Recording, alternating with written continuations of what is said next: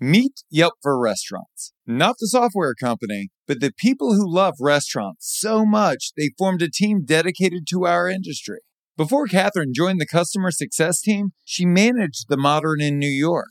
Yeah, that Modern. Before Julia joined the team, she worked at Au Cheval in Chicago for half a decade. Yelp is for restaurants because our people are restaurant people. Meet the new Yelp at restaurants.yelp.com forward slash podcast. Now, here we go. It's a path of you're on a tear, and then all of a sudden you hit an ugly duckling stage because you need to keep investing. And if you really want to do it right, it's investing ahead of the growth. I think so many growth businesses make the mistake. They hire that regional manager at 15 locations after everything's already fallen apart, as opposed to our model where we hire in a market before we build restaurant number one. Welcome to Full Comp, a show offering insight into the hospitality industry, featuring restaurateurs, thought leaders, and innovators. Served up on the house. 50 locations in 15 years. That's massive growth. Snooze is a restaurant born from the dreams of two brothers that became the mission of one of the best operators this industry has ever seen. Meet David Birzon, the CEO of Snooze, who took a good business and scaled it into a great company. In our conversation today, we talk about what it takes to scale a concept centered around community, sustainability, and profitability.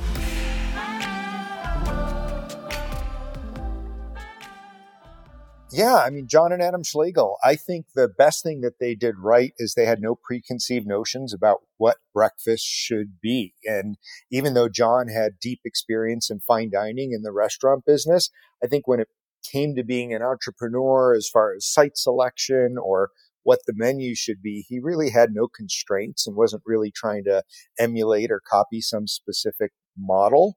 So he said, Hey, I'm going to do this chef driven breakfast which had never been done before. I'm going to throw in a full bar. I'm going to have a really fun culture. And it clicked. I always say that the best restaurants are really this kind of intangible, unexplainable mix of food ambiance and people. All restaurants have food ambiance on people, but then some fail and some are really successful. So I think John was able to really hit on that. And the first time I saw Snooze, my first impression and the thing I thought to myself was, this is so clever. No one's done anything different with breakfast in this country in 30 years. Let's talk about that. What was your professional path that led to Snooze? Sure. I was a partner in a business called Paradise Bakery. So I kind of had an entrepreneurial life before kind of uh, what I would call hired gun life. Coming in to run a business as a CEO for hire. And I had done that since college. I had worked at Paradise Bakery. I went back to grad school. I finished. I partnered with the two founders of Paradise Bakery. We started to grow the brand and I was able to pick up a lot of ownership through that. And I just loved it. It fit every part of my personality. I think probably like your own experience, people are like, why are you in that business? It's so difficult. But if you're a person that has a true desire to serve and loves being with the general public, it can be a blast. And look, from a business perspective, restaurants actually can be pretty darn good. In the real world, back pre COVID, I used to say that, yeah, it's a difficult business, but when you have a model that works, like the predictability of sales and cash flow is there. So not that complex at all. But yeah, I spent 19 years at Paradise Bakery. We sold the business to Panera Bread. And I spent four years working at a big giant public company and although I knew that it wasn't for me ultimately, I always say that I had learned as much in that four years as I had in my previous 19 as an entrepreneur. I think you bring up a great point, and I'm super curious. What did you learn over that four years? I mean, that's a major operation. Yeah, I mean, when you're an entrepreneur, you're kind of in your head and you're figuring things out on your own, and you don't really know how the rest of the world does it. Sure, right? I, I agree. And Paradise Bakery was great. We had this model that worked, that was super high touch, super high culture. Yet, from a system standpoint and a process standpoint, and a reporting standpoint and all those things that you really need when you start to scale a business. Panera had those things in measure. So really being able to come in and see how they scaled, what departments were needed, what I call them kind of pipelines for growth they had in place in order to really scale a business. So four years passes, you walk away from Panera, you have almost 20 years on this entrepreneurial journey, and then like this super billion dollar corporate existence for four years. And what did you want to do next? Yeah, so I knew when my deal, my contract was up with Panera, I knew I wanted to go do something small again. I always loved that kind of small entrepreneurial phase. And I kind of had to look in the mirror and say, at my true core, I am an entrepreneur. So kind of went out there and I looked for a business to buy, to run, to invest in. And I really spent 18 months looking all around the country for what I thought was just this perfect fit for me mm-hmm. and a perfect concept. And I'd spent the previous part of my life loving what I did every day, working for a brand that I was really proud of. And I wanted to do that. It's funny. A guy from the Harvard Business Review had written an article that really resonated with me and it was called Heart, Smarts, Guts, or Luck meaning that to be a great entrepreneur, you have to have one of those four things. And I always knew that I was a heart guy. Like I have to love what I'm doing or I'm not happy every day. So mm-hmm. I spent a lot of time looking. I was getting pretty frustrated. And then a friend from New York knew John and Adam Schlegel and had said, I think you should go meet these guys. And I literally drove down. I was living in the mountains with my family. We had moved from Arizona after Paradise, and I literally drove down the next day and walked in, saw my first snooze, and said, This is it. This is the business. This is exactly what I've been looking for. So I'm curious to know from both perspectives. So, when getting the opportunity to run this business, what did you think you were going to bring to the table? What do you think you're best in the world at? Is really what I'm trying to get at. I've got a lot of experience in scaling businesses and keeping culture. I think I have a reputation in the industry of working with founders that are real kind of all over the place entrepreneurs and kind of bringing their idea and understanding the pieces that have to come together in order to scale a business. Sure. And it's funny, I met John and Adam. We were meeting in the restaurant, but we had pulled into the parking area at the same time, got out of the car, shook hands. And the first question that Adam asked me was, can you grow a business and keep a culture? And my answer was immediately yes, but you've got to grow your business the right way. And that's what I think I bring to the table and am particularly good at and just passionate about. There's a lot of people that are good at things, but if you don't bring that passion and if you don't really love it, it rarely comes to fruition. And then on the other side of that coin, what opportunity did you see at Snooze? What was in it for you? Sure. So first of all, great concept. I mean, I showed up to Snooze on a Saturday morning. There had to be 50 people out front waiting for breakfast. And my first thought was, okay, who waits for breakfast? Right. and I suppose if you're an architect, you go in and you look at the design. And if you're a chef, you go in and you look at the food. And for me, I was really noticing how the people, the guests, react to the business, to the servers, to how this whole concept came alive. And it was incredible the amount of energy and the passion that the individuals that were working there had and the passion that the guests had, the connectivity to this business was something I had never seen before, even in my own business. So for me, that's when I said, I'm all in on this. And so you show up your first day of work, and I'm assuming you have an agenda, right? Yep. Like these are the, uh, right? So we all do you know, one of the beauties of being a born leader is you walk in and you see obvious areas for improvement based on your own values and your own metrics. So when you walked into Snooze on that first day, what were your priorities? My priorities, first and foremost, were just to stop and learn. I really had to keep focused every morning when I got out of bed saying, take your time and learn this brand deeply. Just because I saw something as an outsider didn't mean I necessarily understood what made it tick. So I really did buckle down and spent probably the first six weeks in the restaurants. We had six restaurants at the time. I spent a lot of time working in every restaurant, working all the different positions, really understanding it. I was brought in to grow this business. So my first question was, okay, guys, what is it you want to grow? We have six restaurants. They're all vastly different as entrepreneurs tend to do. there were not a lot of similarities in process. So how do we bring all these things together and really decide who are we going to be when we grow up? There's really no better way to say that. And my second agenda, piece of my agenda was really to start taking these things that made this brand special. Because it was so special, I really thought to myself, as long as I don't screw this thing up, we're going to be pretty successful. So I wanted to memorialize and really take note of all the things that did differentiate Snooze as a brand. And an example of that is John and Adam said that first question, can you grow and keep a culture? And I said, okay, well, what's your culture? Well, it, it's kind of this and it's kind of that. And I just cut them off and said, look, guys, if we can't talk about it, we can't train it. We can't sure. teach it. And until we can do that, we really haven't earned the right to grow. So let's start understanding who we are and what makes us tick, earn the right to grow. And then probably the third thing is just to start to build these pipelines for growth, which for a growth brand, I guess I would phrase it to say, my goal was to take it from a restaurant company that grows to a restaurant growth company. Okay. The difference being, you know, an entrepreneurial business, when we have enough cash, we'll open another restaurant. Yeah, right? Yeah. Quality to us is lack of making mistakes instead of really driving at quality and educating around quality. So those pipelines are really, you know, I knew we needed a real estate pipeline, right? We had to find great locations. We needed a people pipeline.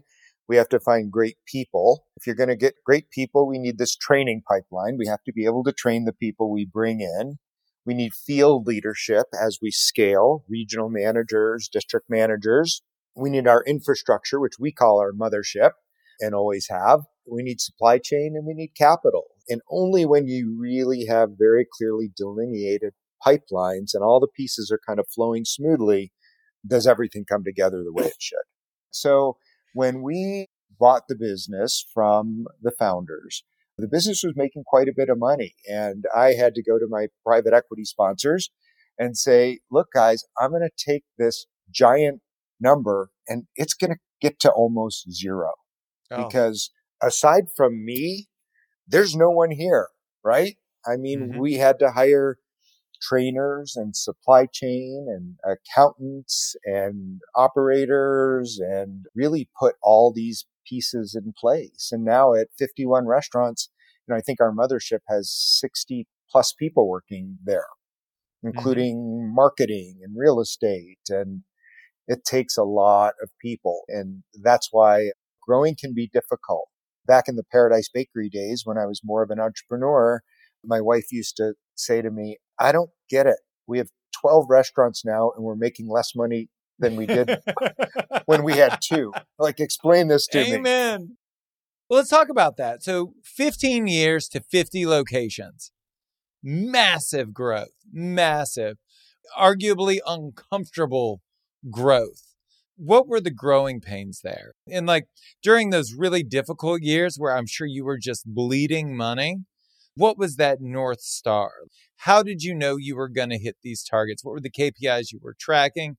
How did you know when it was time to grow again and again? What did that roadmap look like? That was like 12 questions. Start wherever you like. So, first of all, my mantra that I'm always telling my team is we are not in the business of growing restaurants. We are in the business of operating restaurants. So, every restaurant that we build has to perform right? So it was really building an operating team and getting the right players on the bus. As we scaled the business, I knew just from my experience that look, we're going to go through some ugly duckling stages and growing a business is not this smooth linear sure. path.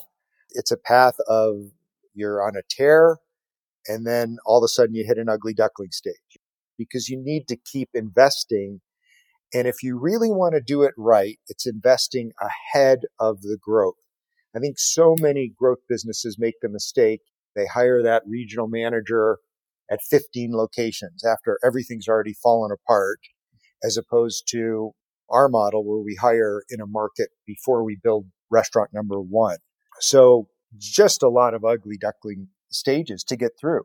We spent a lot of money making investments that had return on invested capital, whether those were people, whether it was building, whether it was just mistakes we made in the learning curve that made us better. All of those pieces kind of added up to where we are today. Let's talk about those mistakes. If you were talking to an independent restaurateur that is ambitious, looking to grow, what are the mistakes that you would have them avoid that maybe you made or you saw other people make? Yeah, I think first of all, it's just getting out over your skis, right? So, what is smart growth? And again, this is a business that had a great culture, has a great culture that we don't want to mess up or lose. So my first people used to ask me and laugh at me when they said, how did you figure out your first real estate strategy for snooze? And my answer was, it has to be within a two hour flight of Denver. When you think about it again, we're in the business of operating restaurants, just like you were. And I wanted to be where if we opened a restaurant in Dallas and we had an emergency, we could jump on a plane, be down there in the morning and fly home that night if we had to. Right. And so many restaurants get out over their skis. They're based in Colorado, let's say, and somebody in Florida, a developer saw their concept in Miami and said, Oh, we love your concept. Come to Miami. I'm going to give you a great deal on your space. And they go there and it's a nightmare, right? It's the other side of the country. They have no operating team set up to run the business.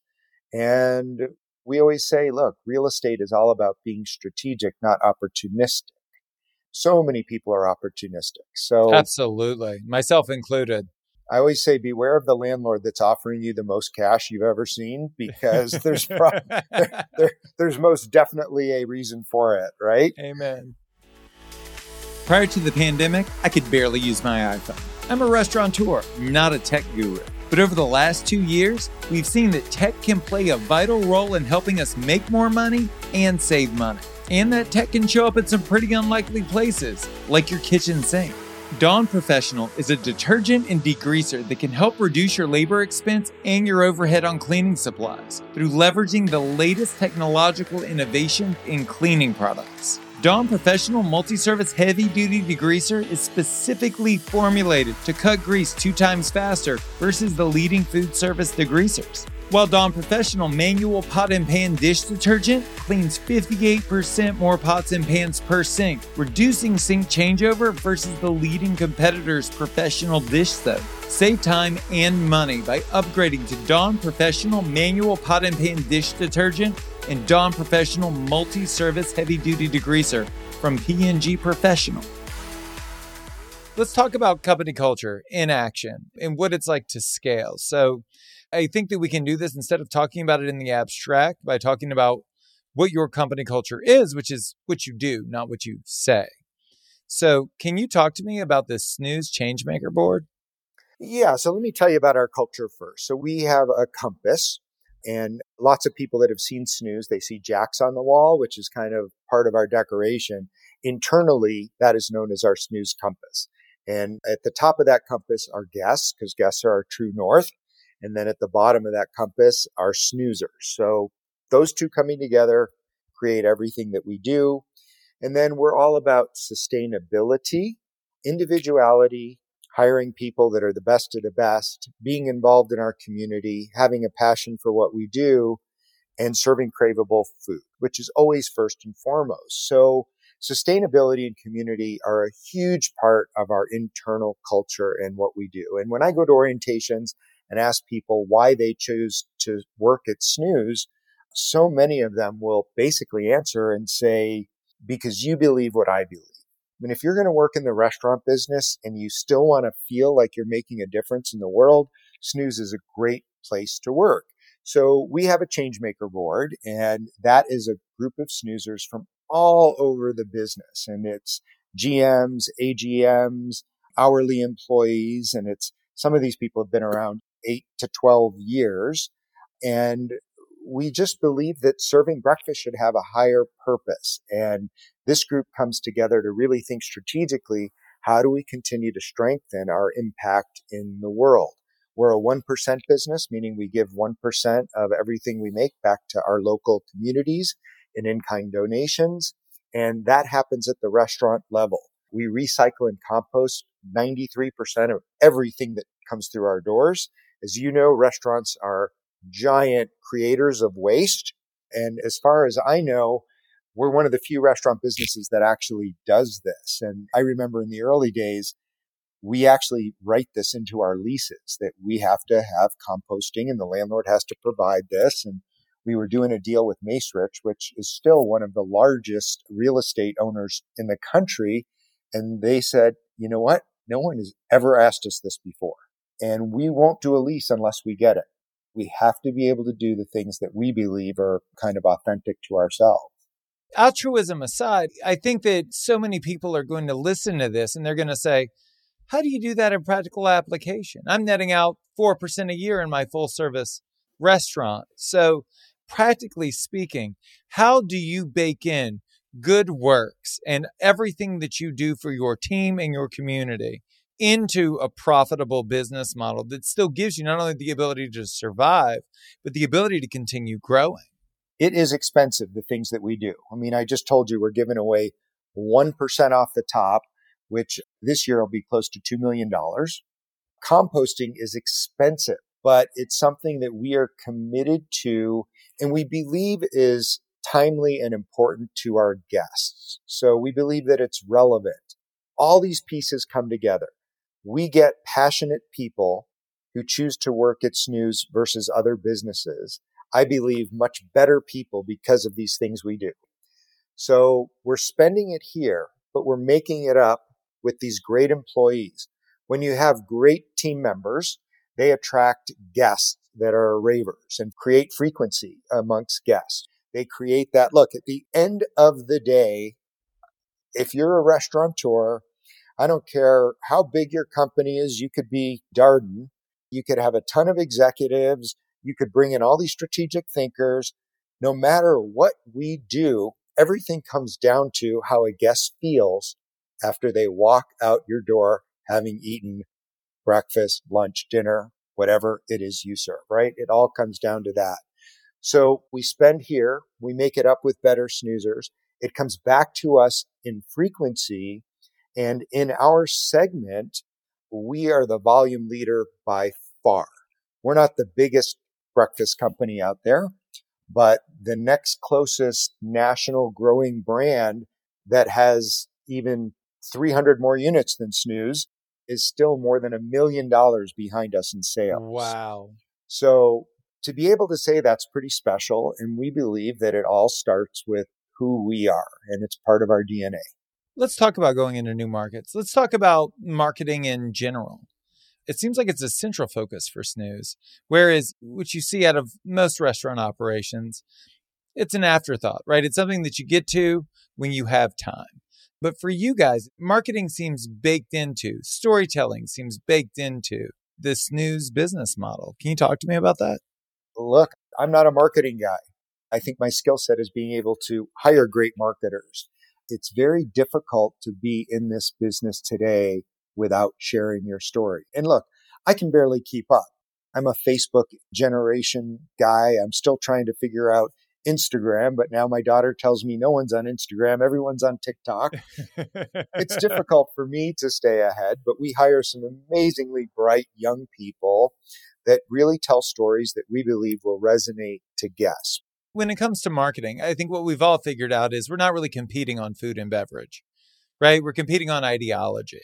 And so you find yourself in an interesting position because this company is definitely yours, right? But you didn't found it. And so I'm curious to know would you say that you are holding the torch for the founders and carrying that vision forward? Or would you say that over the last however many years it's been, that this has become your vision and your interpretation of their initial dream? I would say I'm carrying Snooze's vision forward. And one of the important pieces, we live in this reality where you know, we have 2,600 employees. So to tell the story of John and Adam somewhat falls on deaf ears. They're never going to meet John and Adam. They're never going to see John and Adam. But I think John and Adam created something very special. So what we did is, and I said this very early on, we need to change it from the John and Adam story to the snooze story. This is what we do. And look, we'll honor John and Adam by doing that because it's really making sure that this thing never falls apart and that the ideas that they created the business upon will always be there. Let's talk about survival. Let's talk about thriving and let's talk about pricing. So, how much will a human being pay for an omelet five years from now? I don't know. What I can tell you is what we will charge for an omelet five years from now, right? so, if we're charging twelve fifty for an omelet today, there's a good chance we're going to be charging sixteen dollars plus for that omelet in five years. And I think this is really the hardest part of our industry right now. We're seeing commodity inflation that the world hasn't seen in 40 years. We're seeing the lowest level of consumer confidence in 40 years. Third party delivery is alive and well, but it's also very expensive, especially for independent entrepreneurs. Uh, packaging alone, fees to DoorDash, fees to Uber Eats are very expensive. There's not much margin there if any margin. So sure. everybody is taking price. Everybody's taking price. And I think you have to take price. You have to take price to cover rising labor costs. If you can't cover your input costs in the long run, it might not be immediately. You will always go out of business. So you have businesses like Chipotle raising prices 10%. And the question is when the music stops, when the world starts to get back to normal and demand normalizes, are you and I going to go out and pay 15, 16 bucks for a bowl of rice and chicken? I don't know the answer to that. And that is my one hope for casual dining in that I still believe people will always pay for experiences and going out and breaking bread with other people in great restaurants that make them feel good. That will always be there. But to your point, the world's getting very expensive. And right now, you can take your family out to a quick casual chain and spend 60 bucks without blinking. That's a lot of money. It is. And you know what I struggle with is if that omelet costs twelve fifty today, that omelet should realistically cost fifteen dollars today, because the average net profit of a full service restaurant realistically is probably nothing. But if you look at the statistics, it's six percent, and six percent isn't a rainy day fund maybe that's enough for you to pay your rent at the restaurant and a mortgage if you're not working at scale. It's a difficult place to be. And so there isn't enough money being saved in order to be able to do the things that you would want to do as a business owner, whether it's run a green operation or subsidize healthcare or offer a 401k to your employees. I would argue that restaurateurs, all things being equal, are probably some of the most thoughtful employers there are. We just lack the funds in order to operate in accordance with our values. And so I would argue that that $16 burger that people are scoffing at today should probably be an 18 to $20 burger today at an appropriate margin that would liken itself to any other industry on the planet. So where do we go for here when we're still probably not set up for success? Right. And it's a double edged sword because as you raise prices, traffic declines, right? Absolutely. that, that, well, and that's it. That's the fear, right? that's the fear. You're going to scare people away. And look, volume in this industry cures everything. If you look at the public markets and the best private companies, for years, uh, 20% restaurant level margin was considered best in class, right? Mm-hmm. Today, I would argue it's 18% would be considered best in class. For this first period, all the big public restaurant companies, they're reporting under 12%. For them, they can get away with it because they still have access to capital. At our size, if we were returning under 12%, we would no longer have access to capital and we probably couldn't grow. It's pretty rough. Margins are very tight. With all the great things in the world to invest in, things today that I don't even understand, like Bitcoin, a restaurateur coming to you saying, Hey, I'm going to open up a restaurant and I'm going to make six, 7%. It's not that exciting a proposition. And so I guess what it comes down to is messaging, right? Is that this is an ongoing conversation that you, David, have to have with your base, with your patrons on an ongoing basis, kind of in the same way that gas stations have that unspoken conversation with us, right? That what you pay today might not necessarily be what you pay tomorrow based on these variable expenses. Yeah, and it's a difficult conversation. And I love that I'm talking to a fellow restaurateur because you understand it. There's been a lot of things in the news about how servers in Texas make $2.15 an hour, right? With tip credit. Yes, we pay our servers, we take a tip credit, so they make $2.15 an hour. But on average with tips, they make $35 an hour, which is pretty phenomenal. And that story doesn't get told. The problem is we can't afford to pay our of house people, the people that work in the back wages. That's difficult. So those people were paying 16, 17, 18 dollars and rising as we speak in order to attract and maintain a great team of people. And that drives costs. And if the public doesn't understand this and they allow lawmakers to get out there and take away the tip credit, and all of a sudden we have to pay servers. Now we're going to have servers, you know, making 50, $55 an hour and it's going to be rough for the people in the back again. But we're pretty cognizant of making sure that we're paying people a living wage and we're constantly doing uh, analysis of what our people are earning more than anything because we don't want to lose people, right? Sure. We want great people, but difficult. Does it affect where you choose to go? It does. I mean, one of the first questions we ask when looking at markets is, is this a tip credit state or not? Because if it's not, our labor costs are up exponentially. Sure. We also look at the availability of labor and some markets just incredibly tight. We were really excited to go look at the Washington DC kind of Maryland, Northern Virginia market. Restaurants tend to perform really well in these markets and we spent about a week there and I'm not exaggerating. Like it was noticeable. You'd go out to these kind of fun, cool, hip restaurants that were rated highly on Yelp and the servers would be 65 years old. I'm not exaggerating. and, and it just stood out. And not that there's anything wrong with that. We had great service, but it was just noticeable, something you tend not to see in our industry. And when we really dug into it, yeah, this market is very difficult to hire in, and we don't want that. And then, of course, we just look at other governmental regulations as far as our ability to operate. And a lot of those regulations and taxes really manifest themselves for a restaurateur in how much you're paying for rent.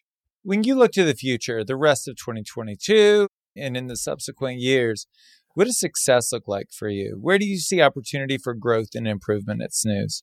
I think for everybody in this industry right now, the number one goal is to stabilize talent management and leadership you read in the news about the great exodus of people that are quitting their jobs and retiring.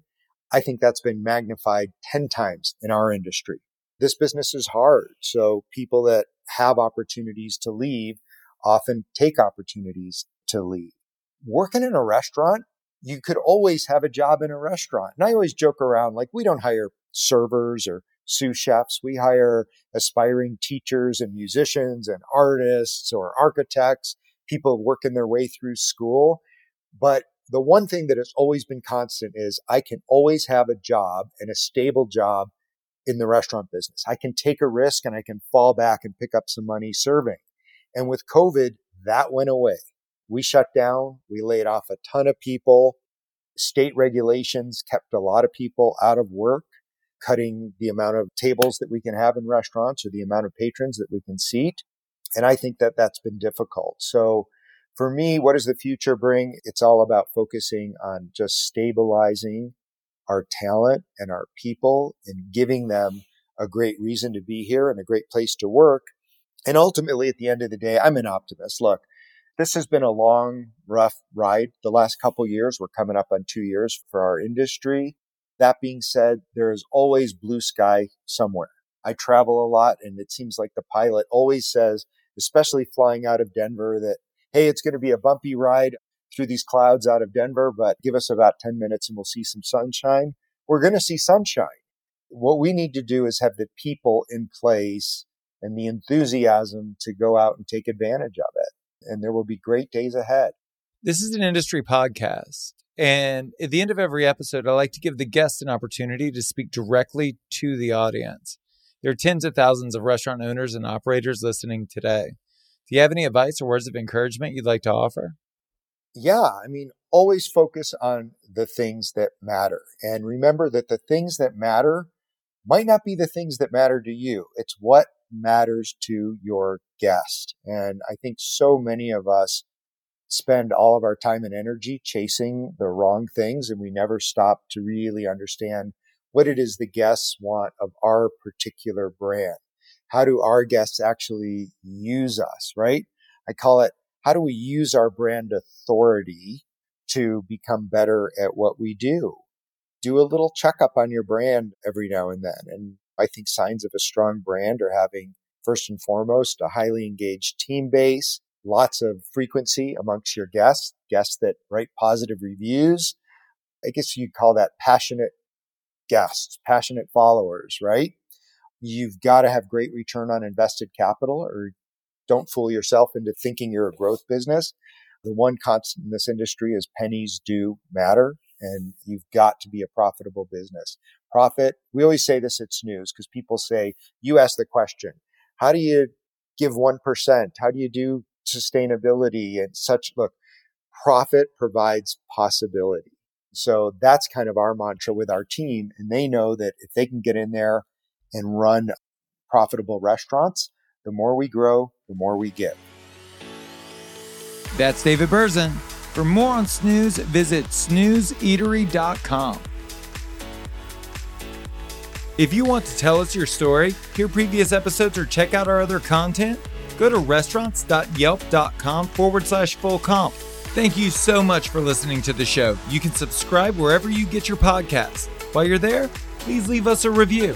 A special thanks to Yelp for helping us spread the word to the whole hospitality community. I'm Josh Kopel. You've been listening to Full Comp.